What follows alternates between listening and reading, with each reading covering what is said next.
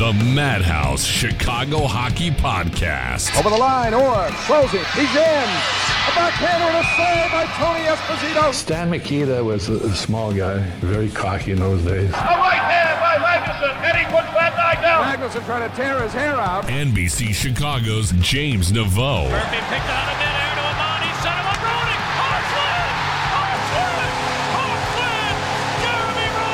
Audacy Chicago Hockey Insider Jay Zawaski. Four! Hawks win! Hawks win again! Chris Chelios in overtime! Part of Blue Wire Podcast. Came off the boards, he shoots, he scores! Down to the Toews! A game-winning goal! The Hawks live to fight another day! Falling back, circle and drive, skipped in front, The Madhouse Chicago Hockey Podcast. Chicago's going to be in last place forever. to center for Toews, he got a breakaway!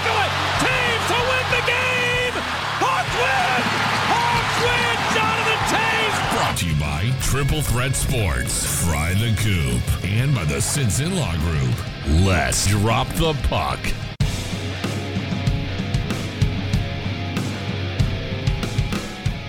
Hello, friends. This is indeed the Madhouse Chicago Hockey Podcast. My name is James Neveau from NBC5 Chicago. With me, as always, is the one and only Jay Zawaski of Audacy, of the I'm Fat podcast, of best-selling authorship. Jay, in the intro to the show, we hear the phrase "the Blackhawks will be in last place forever." Yes, we do. That it just it seems super apropos right now. The NHL is on ESPN. Ticket prices are going down very quickly. I fear that we might be retreating back to 2003. I'm Yeah. just uh, just throwing that out there. It's not great. Uh, my buddy Nick Shepkowski tweeted that, "Hey, at least I still have my college ID, so I'll be soon be able to get into Hawks games for eight bucks." And looking at StubHub tonight, I'm very curious how they filled that building because I was sitting at dinner at six o'clock and went on StubHub and I saw tickets for six dollars, for eight dollars. I'm not gonna say like they were talking in the game. They had four thousand empties, and all of a sudden they filled up. Something is suspect. I don't know if they like went to Union Station and just said Hawks tickets. Get your Hawks tickets, please come to the game. Uh, but hey, that's the least. I couldn't care less about the attendance right now. Uh, this team is in dire straits, and we're gonna break it all down. Thanks for joining us. Follow us on social media at Madhouse Pod on Twitter, Madhouse underscore Pod on Instagram. Look us up on Facebook. We've got our TeePublic Shop bunch of sales coming up there soon. So keep an eye on our social media accounts for information on those sales. We got T-shirts, we got mugs, we got uh, hoodies, We've got all sorts of stuff with our logo and some other hockey centric designs on there. So make sure you check that out. That link is in our social media bios. But here we are, man.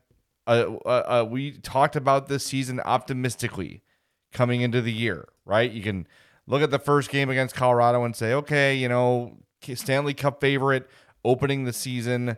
Uh, you know, okay, fine. Things got away. A lot of new faces. There's no spinning this. And yeah, they played their best game of the season tonight against the Islanders and got and lost four to one. And that was their best effort of the year by far. There is so like I don't even know where to start. I don't even know where to start. Here's where I'm going to start. And I'll answer for you too.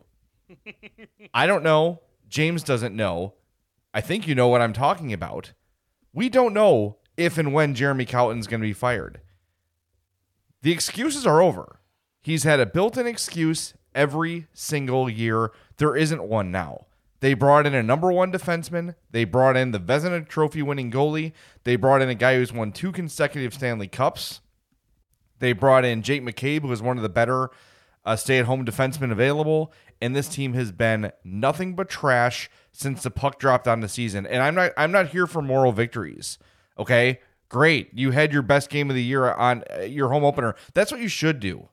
That that's what you should be doing. That's how that's how it should work. They've not had a lead all season.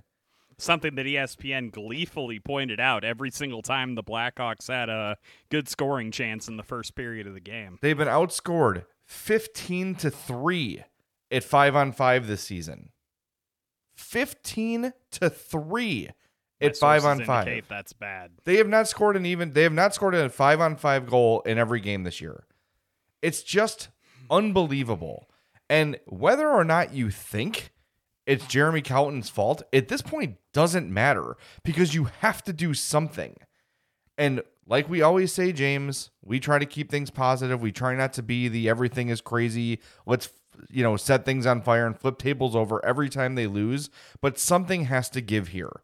Something is very, very wrong. You give a, a goal to what was it? New Jersey, 17 seconds, and Pittsburgh 15, or vice versa. Hey, they made progress tonight. It took them uh, a lot longer than that to give up their first tally. You can say what you want about how tonight's game went. Some bad luck, some bad bounces. Every mistake the Hawks made ended up in the back of their net, and every time the Hawks had a good scoring chance, it would be you know how Alex DeBrincat whiffed a couple times. Like there, it was just one of those nights. But for the majority of the season, this team has not been ready to play. That is a coaching issue. Yep. Um, yeah, couldn't have said it better myself. I think that we tend to start every uh, show uh, talking about some of the positive stuff that we've observed. I think that's kind of been our uh, modus operandi just because of the fact the Blackhawks have been kind of rebuilding for the last few seasons that's not where they're at right now. So nope. I don't think that it behooves us to just kind of focus on the positive and say that it's a growth process, whatever. We just kind of have to face facts. Marc Andre Fleury, for as good as he's looked at times in the first couple of games, was not good tonight. Nope. Was pretty bad, I would say the Blackhawks defense, like you said, every single time they made a mistake, it ended up in the back of the net. Erik Gustafsson did that thing that he loves to do, passing, like going below the goal line when there's two guys already there and leaving the post wide open, goal scored. Basically, the Blackhawks came out with a ton of grit and sandpaper and passion, and they looked great in the first period of the game. And yeah, they won the possession battle. All of those things are true. But by the time the Islanders scored their second or third goal, this team was basically dead man skating. They just looked like they were completely disinterested. They looked listless. And I'm going to compare this to the idea of Waffle House closing before a hurricane. If their closing is real bad, Jonathan Toews did not win 50% of his draws tonight. I know, like, out of all of the other stuff, I saw that and that immediately was like, oh dear God, what is going on with literally everybody on the team now. Toews does not have a point through four games this season. Starting to get slightly worried about that for him, obviously. Patrick Kane, after a really strong first period, I thought looked pretty lethargic and listless in the game tonight. He ended up with four shots on goal. Can't say I noticed him much in the no. uh, second and third periods of this game. Uh, Seth Jones had a great core seat tonight, but made a few uh, mistakes as well just this team, everything they try to do right now just does not seem to be working out. And yeah, you can kind of say some of this involves young guys and new guys kind of trying to gel into the system. But at the end of the day, and pardon my French here, everybody, I apologize. It's just a cluster out there. Literally every single night, it's the same story. And at a certain point, you just have to say, look, there may not be a Joel Quenneville in the Blackhawks organization right now that they can just easily pull the trigger and go to that guy. But at a certain point, you just have to say these guys are, you're running the risk of falling out of contention 10 games into the season, you can't continue to see these types of efforts. Otherwise, the season's going to get away from you, and this team is not built to win in two or three years. This team is built to win right damn now, and they're making no strides towards doing that. Well, look, we've talked about the importance of all these games because of how strong the Blackhawks division is, right? St. Louis is 2 and 0. Minnesota's 2 and 0. Dallas is 2 and 2. Nashville one two, Colorado one and two, but the Hawks have one point in four games. One point in four games. Again, St. Louis, Minnesota have only played twice and already have a three point lead on the Hawks. I know it's four games into the season. I know things can turn around, but what evidence do we have that Jeremy Colliton's going to be the guy that rallies the troops and turns this thing around? Whether again, I know there are people that irrationally hate Jeremy Colliton, but tell me, even if you're a fan of Jeremy Colliton's, what does he do well? What does he come in here and made better? You know, when you when you watch, we said that about his developmental skills when Stan Bowman talked about how much he liked those, and we kind of thought to ourselves, um, examples, please, Stan. Right. Like, so your number Bueller, three, your anybody? number three, your number three overall pick in Kirby Dach has been your best player in year three of his career. That's that's how he should look. And I'm not taking anything away from the way Kirby Dach's playing. He's playing great. Great assist tonight. Uh, on the power play, stick handled himself into a scoring chance that ended up on Kurashev's blade that got saved. Like Kirby Dach's been doing everything right. But like that's just talent. How many guys can we look at that he did not develop? Adam Boqvist, right? Like Ian Mitchell, who came into his rookie year last year thinking like, wow, this guy's going to be a top four defenseman. He's in Rockford again, right? Like, who are all these guys that he's developed? That's the thing is all I hear about is communication. Well, he's a great communicator. Guess what? So am I. I send a hell of an email. I am the emailinest dude you've ever seen. James, does anyone text back faster than me? Hell no. Hell it doesn't no. mean I should coach an NHL team. And maybe his strategies worked in Europe and whatever. Th- this team is not responding to his coaching. And guess They're saying all of the right things and then promptly doing none of them. you know who else they said the right things about? Denis Savard. And it was still the right thing to fire him. Beloved Blackhawks legend had a team with expectations. They got off to a slow start, and it was like, you know what? No. We got to do something. And yeah, they had Joel Quenneville right there. Guess who they have right there on the bench? Marc Crawford. And I'm not Yeah. saying he's he's he's Joel Quenneville, but he's a replacement level NHL coach, which I believe is better than what they have right now. You sure they're not going to go out and hire uh, Torts or uh, Mike Babcock? I can't. I just don't see the way I like the way Stan Bowman looks at hockey. I can't see him doing the Babcock thing or the. I'm not. I don't see him going and bringing in the tyrant. I don't think that's what this team needs right now. I don't know. They look pretty lethargic. That might be the first thing that pops into his head. Maybe, but I, I think just having a cohesive system that works is going to be it's going to make a world of difference again. Just just playing like your average hockey system that doesn't require your defensemen to chase forwards to the blue line and abandon their posts and I mean, how many times have we seen this year quality NHL defensemen like Connor Murphy and Jake McCabe like running into each other, not mm-hmm. knowing where they're supposed to be. This stuff is happening all the time. The system's overcomplicated. He doesn't have the personnel for his system because it requires the forwards to come back and play defense too. And you've got probably a third of your forwards who have no interest in playing defense. And by the way, you mentioned his name earlier about the faceoffs. I saw Jonathan Toews pull up in the third period on a did. puck that was uh, going into the corner behind Marc Andre Fleury. He could have gone in there hard and won that puck and opted not to. Jonathan Toews made a business decision. And yeah, you're down for nothing, and maybe it's the time to do that. That's fine. But that's something I never thought I would see. Yeah, and I'm obviously I, I've seen what Toews has been doing in practice. He's obviously working with the younger centers, and he's you know still doing all of those things that a captain needs to do. But like you mentioned, if that's going to be the case with Jonathan Toews, that he's not going to go into those corners and use his size to go and win a puck battle, even down for nothing. That says something about where his uh, enthusiasm level is for where things are heading with the Blackhawks. And like I said, he Patrick Kane, basically everybody on the team has all said the right things about Jeremy Colliton and expressed their support and said that they think the system is working. They hit the slightest bit of turbulence, the slightest bit of adversity, they shut down. Yep. They turtle. They play like crap. They had a great first period tonight, just absolutely without a doubt their best period of hockey so far this season.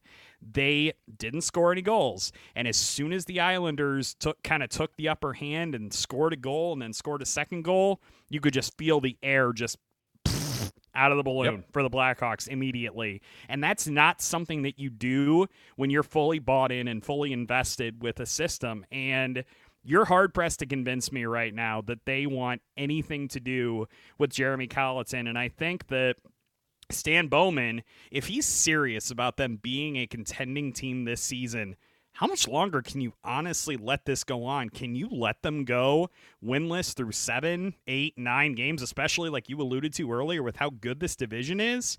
Yes, it's early. Early doesn't last very long in the NHL. You can easily get left behind after the month of October and never be able to make up that room. I mean, you you may have like occasional teams like the Blues that can do that the year that they won the Stanley Cup. That is by far the exception. That is not the rule at all. The Blackhawks have got to pull themselves out of this tailspin, and with each passing day, it's just becoming harder and harder to envision a scenario where that happens under Jeremy Colliton. I'm predicting two eight and one will be their record after 11 games. Here's how I'm there. I, they're 0 3 and one right now. Next up, Vancouver loss. After that, Detroit. I'll give them a win, even though I shouldn't. Next Uh, up, by the way, I'm going to that game on Sunday, and like I pointed out on Twitter, I was at Denis Savard's last game as Blackhawks head coach before he got fired. So there you go. maybe I can pull some uh, Zawaski uh, black magic on this thing. there, please do. Toronto one five and one. The Blackhawks will be. Carolina one six and one. St. Louis one seven and one. Oh, there's the Ottawa Senators. I'll give them that one for some reason. Two eight and one. Guess who's after Ottawa? Carolina again. Two nine and one. Is Jeremy Colliton fired yet? I don't know. And again, I'm not. Let's let's stop this conversation about Colliton, right? Because until he's fired, he's not, and he's here, and they need to figure out what they can do in the meantime. And there's a lot more things. It's I think it's lazy of us to just be like, well, Jeremy Colliton sucks, and that's why they're losing. I think that's a big part of it, but it's not the only reason. And uh, you know, I do want to say one more thing though. You can't tell me that Dylan Strome would not be more effective than Tyler Johnson right now. Either trade him or play him. I think this is this has gotten to the point now where I thought he'd probably be gone before game one and we wouldn't have to worry about any of this. If you're honestly gonna continue to go through this charade, just play him. For God's sake, play him. Yeah, I mean, if there's if a team is so desperate, like if they're sitting on their hands waiting for a trade that may never come, that's just irresponsible. He's on your roster, you're paying him. He is better than the players you're playing, and I think Mike Hardman played well, but for Hardman to get called up and then put on the ice instead of Strome, that's tough, man. That especially when you start 0-3 and one. You know, it, to not give that guy a chance to, to get in the lineup and, and show what he can do is a little bit crazy. I don't know. I if I'm doing Strome, I'm pissed, and I know that's not in his personality, right? He's not. He's a, a good dude. He's not going to complain. He gets that it's a business.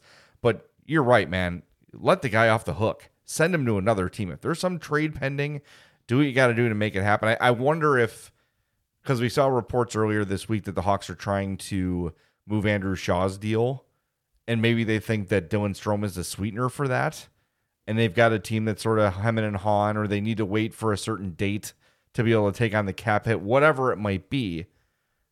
They're Hey, doing Tampa. Strome. You just put Nikita Kucherov mm-hmm. on LTIR today. We'll watch them get Jack Eichel now. That that's a, that's I'm how gonna quit watching hockey if they get Jack Eichel. I'm just I'm done. Screw it, Jay. It's been great doing a podcast with you. They're gonna friggin' bring in Jack Eichel and then bring Kucherov back for the playoffs and win a third straight cup, and I'm just gonna pass out and die probably. Well, don't do that. Don't do that. He's hurt anyway, so he wouldn't be able to play right away either. So it, it's just there's just so many things, man. I, I you know, I, I know that people are going to start really focusing on Seth Jones and Marc Andre Fleury. Um, I think with Fleury, it's a little bit deserved, and there have been some moments with Seth Jones that have been not great. Um, but for the most part, when he's on the ice, you know, he's doing magical things with the puck. like I, I've been pretty impressed with the way he's been able to move the puck, and um, you know, he's missed the net a few times on some looking for redirects or whatever. But overall, I'm pretty pleased with his game. Uh, Fleury needs to be better. I think that that first goal against Pittsburgh was tough, where it just sort of fell under his pad. But I two of the goals tonight, I was kind of like, okay, like the Wahlstrom one where he intercepted the Borgstrom pass and just kind of shot and Fleury's like, oh, he can shoot. That's right. I That forgot. was a little bit odd. Yeah, I wasn't expecting that. Yeah, there were a few of those. So I don't know. It's just uh I'm just kind of lost for words here, man. I, I, I you know, we had high expectations, but it wasn't just us. It wasn't just us being homers. A lot of people thought the Hawks were going to come out and, and make some noise with all the moves they made and everyone's healthy and yada yada yada. And everything was sort of coming up Blackhawks. And and look, during the preseason, which I know doesn't matter, they looked like a competent team. They were beating some teams or beating the hell out of some teams some nights. And all of a sudden, you know, the puck drops on a regular season, they experience some adversity and they can't jump out of it. And today's game was a microcosm of it, right? Like they start off okay and then the Islanders score and then uh, it starts to get a little bit itchier. Then it's 2 nothing. And when it was 2 nothing, that game was over. And you Over. knew it and I knew it and everybody watching the game knew it. Yeah. Um, I mean, we can obviously talk about some of the positives that have kind of emerged from the first few games of this season, and I mean that that list to me. I don't think it starts with any of the guys that are newly acquired. I don't think that you can say that Seth Jones has been a huge difference maker since he's been since he's come in. I feel like Jake McCabe's had a really rough four games, and that's Very a guy rough. that I was really high on when he came in. I thought he was going to pair up really nicely with Connor Murphy. That has not come to pass. By the way, the Jones DeHaan pairing tonight was actually really solid for the Blackhawks in terms of a uh, possession perspective. So if you want to maybe glean a positive or two from this game, that's one that you can potentially point to. Um, another one I think you can pretty confidently say that Alex DeBrincat, yeah, he's had some uh, struggles in actually putting the puck in the net at times. Had that tonight for sure. That dude's been all over the ice, and honestly, I've liked him and Kirby Dach on the penalty kill together. That's actually been something that's been working out pretty well for them. So that we can start with either of those positives if you want to, but man, just such a sour taste in the mouth for only being four freaking games into this season, man. Yeah, it's it's really disappointing, and it's look, it's one thing to you know come out and, and lose three to two or two to one or four to three. They're getting housed in every game. I mean, and and even when you look back on the New Jersey game where they got a point, it took like a miracle comeback late in the game with an empty net to tie it, and then uh, you know they lose right away in overtime. So even that felt worse than it probably was, you know, or it probably was worse than it felt. You know, when you watch that game overall, it was just, I don't know. And you're talking about positives, and I, I, I, I've, you know, Dach has been the best Hawk for me, but then when you start to think like, who've been the other really good Hawks? Like, Kara, he's been pretty good. That's I've a fourth like I said, I've largely liked DeBrincat. I like. I know he obviously hasn't been putting up eye popping numbers, but he hadn't been bad. I'd say he's been solid to good. uh, you can see he is really feeling the stress of what's happening. Like you can see it in his play where you see him whiff on a wide, wide open one timer. Look, look, one timers are tough plays, of course. Like I know, yeah, the same power play tonight. man. yeah, and that's just that's evidence of a dude and anybody, you know, squeezing the squeezing the stick too hard, trying too hard to be perfect. And I think this is where we're at now with the Hawks is they're feeling this, you know, they're feeling the pressure of what's happening here, and they feel like, well, we got to be perfect, we got to be perfect. And then if they're not perfect, the puck's in the back of their net. It feels like, and tonight was a good example. Every time they made a mistake, it was in the back of their net. Every time. And then every time that happens, it hurts more and more and more and just adds that stress and adds that angst. And I don't know, again, is Jeremy Colliton going to be the guy who can pull them out of this?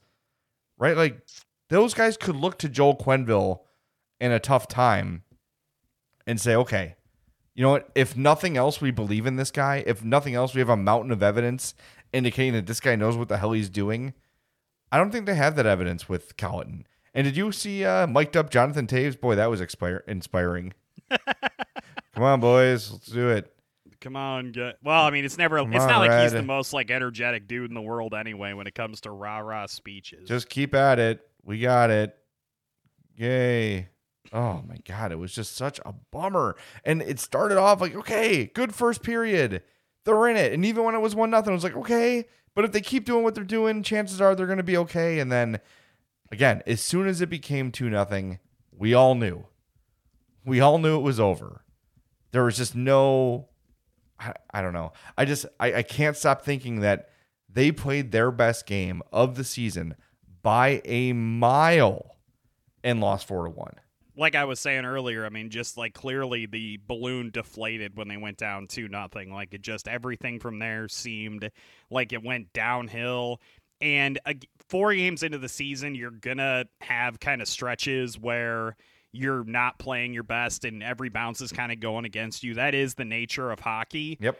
But to have it happen in the first four games of the season when hopes were so high coming into the season that this year was going to be different, you can tell the players are pressing. You can tell they're pissed. You can tell that this is really grating on them already. And that, again, is why I think if Stan Bowman is serious about this team competing for a playoff berth this year, you can't let this continue to just go on and assume that they're going to get out of the tailspin. This can get out of hand really quickly. And then you're looking at trading away assets in January. I mean, that is already, you know, potentially on the table if they don't get out of this. And it just seems like everything they try to do just is not working. And I think that the schedule coming up has some winnable games. You alluded to Detroit and Ottawa, and I'm sure they can steal games in other places. And yes, the Islanders were a team that I picked to win the Metropolitan this season. I think you did as well, if I remember right. I mean, so they've they've had some, you know, a couple of tough-ish games, I guess. But you went into Pittsburgh, who did not have basically their top three forwards, and you lost. You got housed by the Avalanche. You lost to the Islanders despite playing really well. This team's already taken some serious psychological blows this season, and man, oh man, they're it's going to get down to brass tacks here really quick. They're going to have to make a decision on the direction of the team, both for this season and the future. And I just hope Stan Bowman doesn't wait too long to pull the trigger. If he fires Jeremy Colliton 40 games into the season, I think that's way too late. Yeah. By the way, Detroit 2 0 1, Ottawa 2 1 0. So Buffalo 3 0 0. Yeah. What in the absolute hell is going on in the NHL right now? yeah, it's it's it's crazy. So there are no assumed wins or losses anymore. You know, it's just and again, like Montreal's 0 4. And they've been outscored 15 to 3. Like it is early. We got to remind ourselves it is early, but again, I just don't have any sort of feel for how are they gonna and look, they're they're, they're gonna win some games. It's hockey. You win games. It's part of what happens in the sport, right? You win Don't talk third. to the 92 93 uh, Senators oh about God, that. Wait, can we play them? Maybe that would help. Wasn't that the team that like won, I think, like one road game or something like that? Oh, something brutal like that. Yeah, something like comically almost impossible. You know, Stan Bowman was just promoted, right? Uh, elevated to director of hockey operations or whatever the name is, pr- president, whatever it is. Um, we've discussed in the offseason now, does that promotion allow him another firing? Right? Because for a long time we felt like, look, if they have to fire Colliton, they're gonna have to fire Bowman too. They're they're they're they're you know they're joined at the hip. They go hand in hand. You fire Joel Quenneville. You bring in your guy. That doesn't work. Sorry, you're fired. I think we're past that stage right now, where Bowman gets fired too. And I know there's a lot of people listening to this who are pissed about that. But I, I and I'm not saying he shouldn't be. I'm just saying that I think that that's how the Hawks are looking at it now. He got the promotion. They gave him the vote of confidence. I think he has another coach to hire before they let him go. So we'll see. I, I, I just that's like my one little bit of hope is that because he's been empowered, because he was given this massive promotion, given the president of hockey ops title, that he is allowed a little more slack than maybe he had before they made that decision and before Danny Wirtz and him fell in love during the bubble in Edmonton. By the way, I was correct. The 92 93 Senators did win exactly one game on the road. So good job to me on that front. That's almost it's almost impossible. when you think they about followed that up by winning three on the road the next season. but like when you think about the randomness And they didn't even have any ties on the road. They were one in 42. Ugh. Yeah, when you think about the randomness of hockey, that's almost impossible. Like unless you're playing like I feel like if you put the Wolves out there for 82 games against the NHL, they they'd win you know, maybe half a dozen road games. Right? Like just by whatever. Like goalie played well or whatever. I, I can't believe an NHL team was that bad. That's unbelievable. And I know they were an expansion team, but dang. Anyway, bes- Yeah, yeah. aside from that, This is not the um, 1993 Ottawa, Ottawa Senators podcast. I can, yeah, I, I just I love the fact that I somehow was able to pull that out of the fog of frustration. That was um that was nice.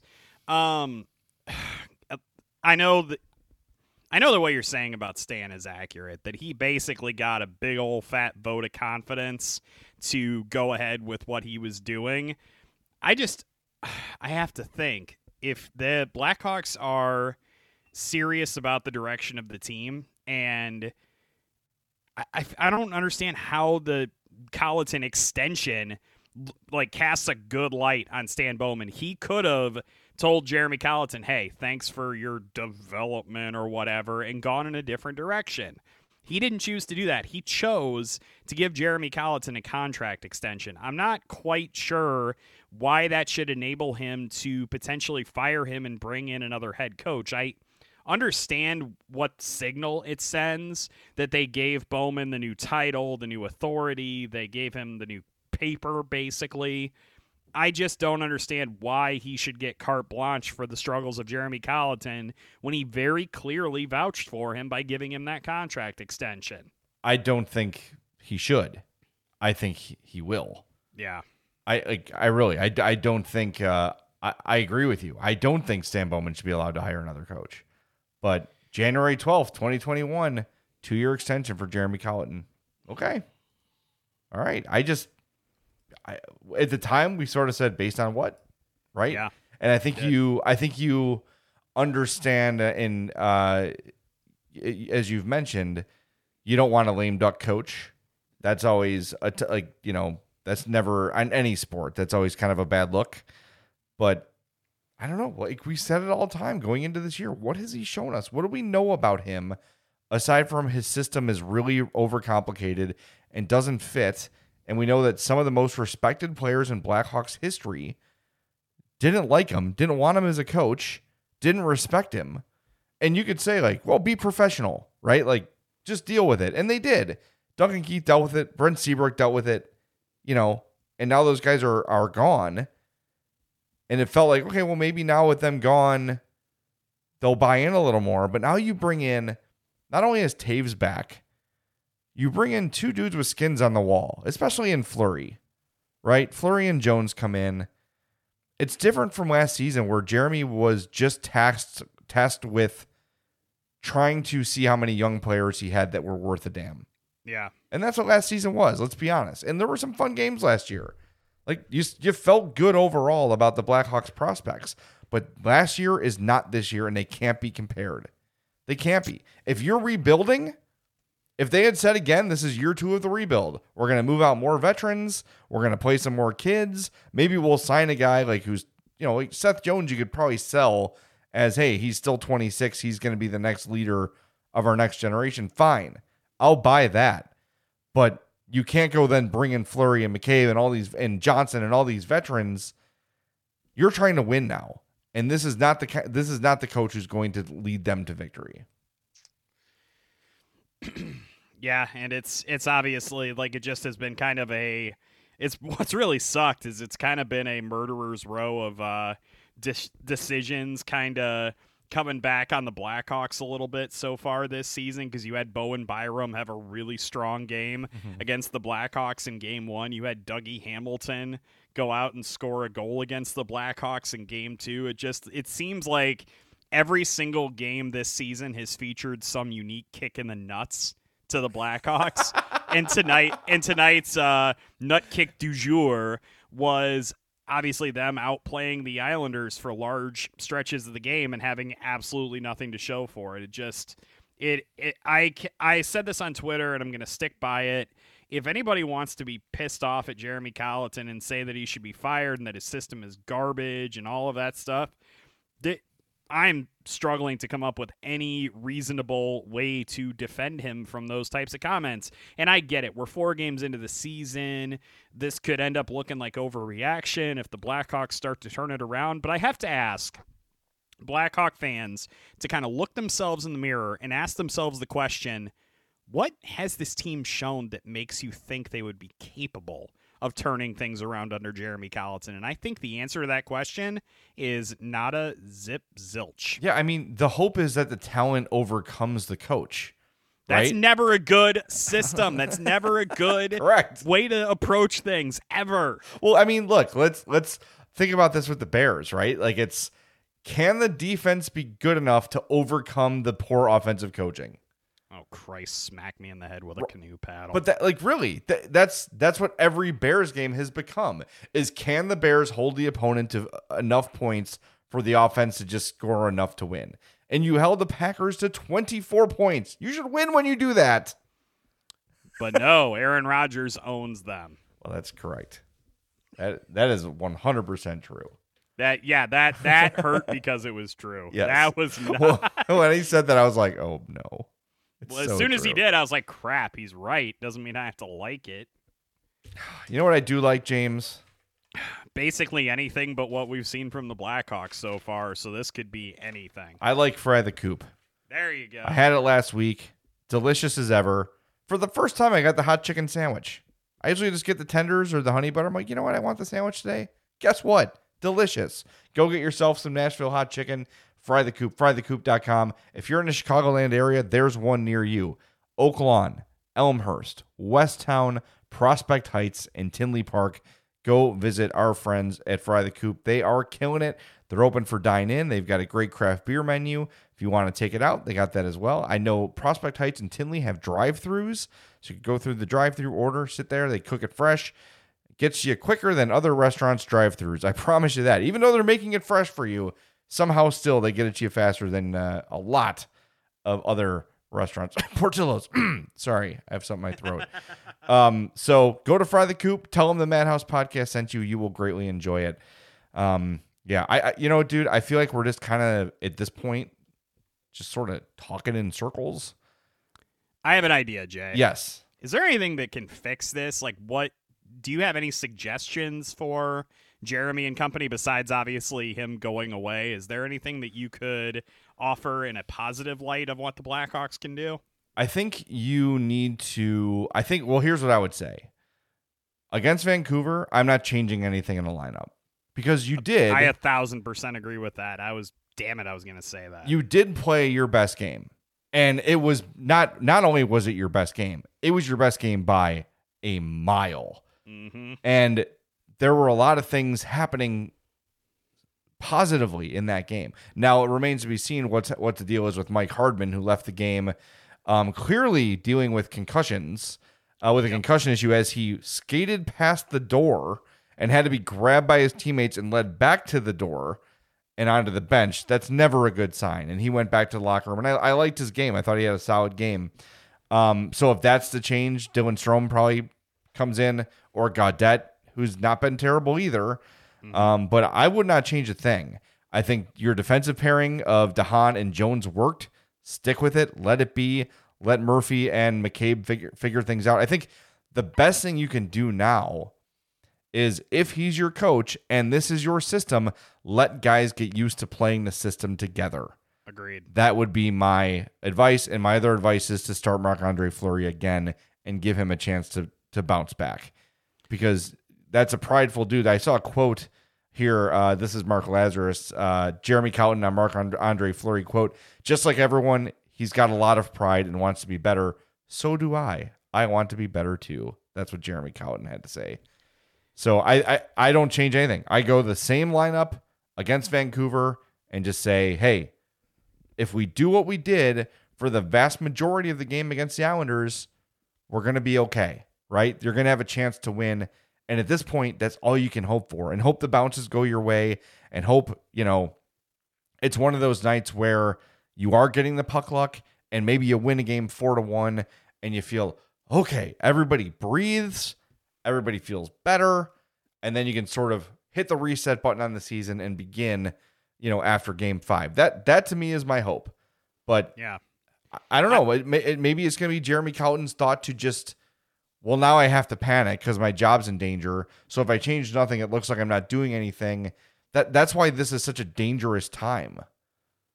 Because I need a coach who can stand by his convictions. If Yep. he honestly thinks that this lineup is the one that's going to win, stick with it. If not, change it. Like I I I cannot stand the idea of a coach coaching scared.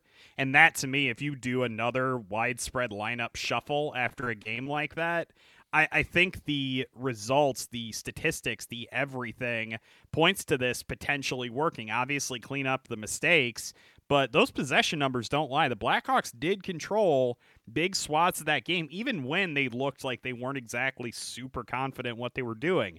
I think that that speaks to the logic and the intelligence of keeping Hagel, Dach, and Kane together. I thought that that line looked really solid tonight. That bore out in the statistics. I thought that Henrik Borgstrom and Alex DeBrincat showed some really solid chemistry together. I don't think it's a good idea to break up Dominik Kubalik and Jonathan Toews. I feel like the forward lines that they rolled out tonight, I do feel like they can work. If you want to move to up and have him play with Kubalik and Toews, fine. I can accept that. I can get behind that. But I don't need wholesale changes in that forward group. I think that the guys that were together tonight showed some good chemistry at times, especially Borgstrom and DeBrincat. I did like the two of them together. I think that Dach and Kane have some nice chemistry. Maybe Brandon Hagel can obviously give them a little bit of punch and a little bit of speed too. I think that Jeremy Colliton should stick with those forward lines. I think that obviously there's some changes he can make um, defensively. Please, for the love of God, please do it. I, I, do think that DeHaan and Jones can stay together. I thought they did look really solid tonight. I think they're growing more comfortable together, which I am okay with. They combined for 11 shots on goal tonight, man. Yeah, they, are putting the puck on net. They, Seth Jones was very active with the puck today. Tonight. So I think keep that together, especially in a home matchup where you can dictate things and where Vancouver's defense has not been playing well to start the season. I think that that's going to be a really good idea to keep those guys on the ice together. I say run this lineup out again as best you can. Obviously, Mike Hardman probably is not going to be part of it.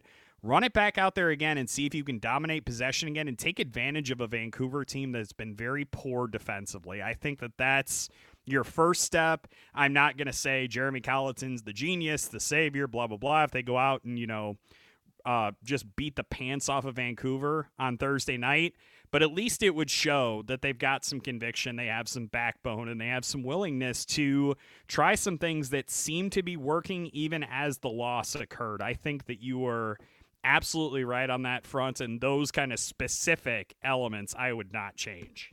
By the way, I saw widespread lineup changes at Horde Fest in 1997. They were excellent you you brought up dire straits earlier, and I almost I almost said a similar thing, but I kind of let it go. I appreciate it. I appreciate that. Yeah. So everyone, right now, if you're in your car, I'm not gonna do the Dan Jiggetts. Put your hand on the radio and say a prayer. No, but just take a oh, deep Dan breath. Jiggetts, I love that. Guy. He's a great man. He is really a, a truly awesome guy. But take a deep breath. It's four games. It's going to get better because it can't get worse It's going to get better. It's going to be okay. They do, they do have a point, Jay. It can definitely get worse. I suppose you're right. I suppose you're right. But, ah, oh, Lord. I mean, Calgary has one point. Ottawa is winless, but they've only played two games. I'm sorry, not Ottawa. Winnipeg is winless. Um, so the Hawks are not the worst team in hockey. Yay. Congratulations. Hey, Montreal again, Montreal, they're oh. 4 and 0. They don't have any points yet. They have 3 total goals in 4 games. I don't think that's good. No, that is uh let me check my notes here. Hang on. That the is, Boston Bruins have played one game and they have 3 goals. That Just is uh that yes, that's bad. My notes are telling me 3 goals in 4 games bad. I just checked. I didn't realize the Seattle Kraken have already played five games. The Kraken.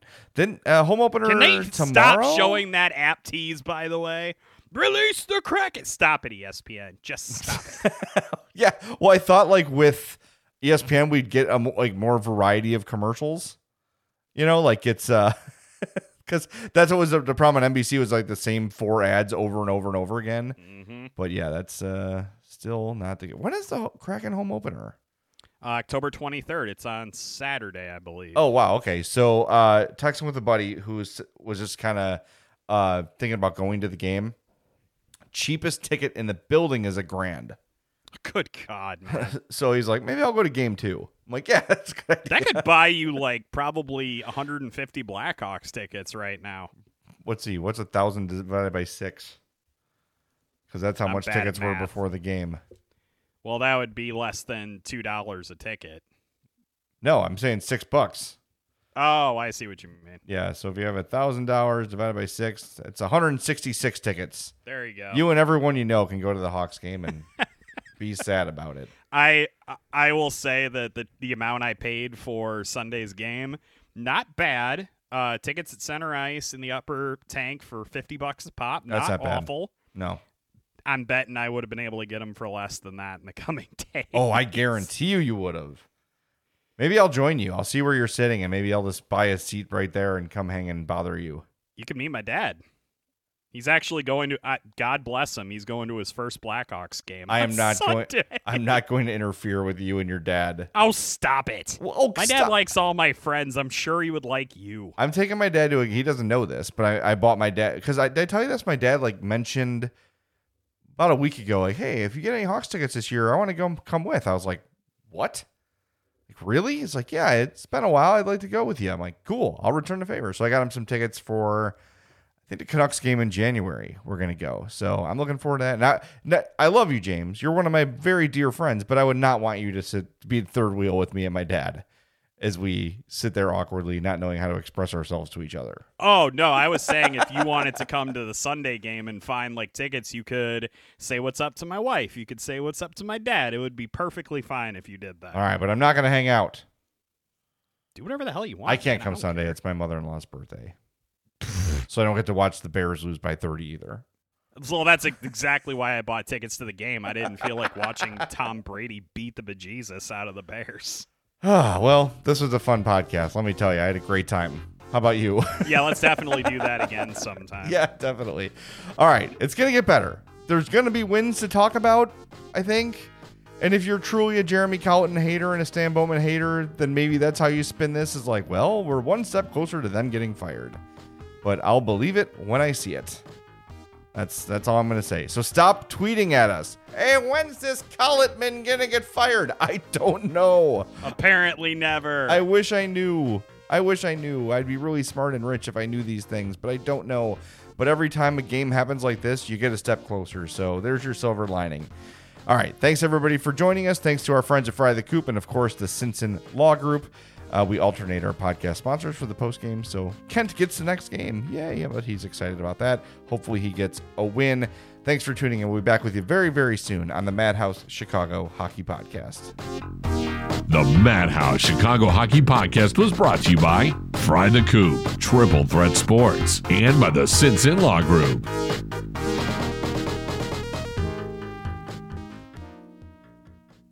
I'm Amira Rose Davis, historian and co host of the sports podcast Burn It All Down. And now I'm hosting the new season of American Prodigy, all about black girls in gymnastics. For the last 40 years, black gymnasts have moved from the margins to the core of the sport and changed gymnastics along the way. Now, they tell their stories. You'll meet trailblazers like Dianne Durham, superstars like Jordan Chiles, and everyone in between. Listen to American Prodigies on Apple Podcasts, Spotify, Stitcher, or wherever you get your podcasts.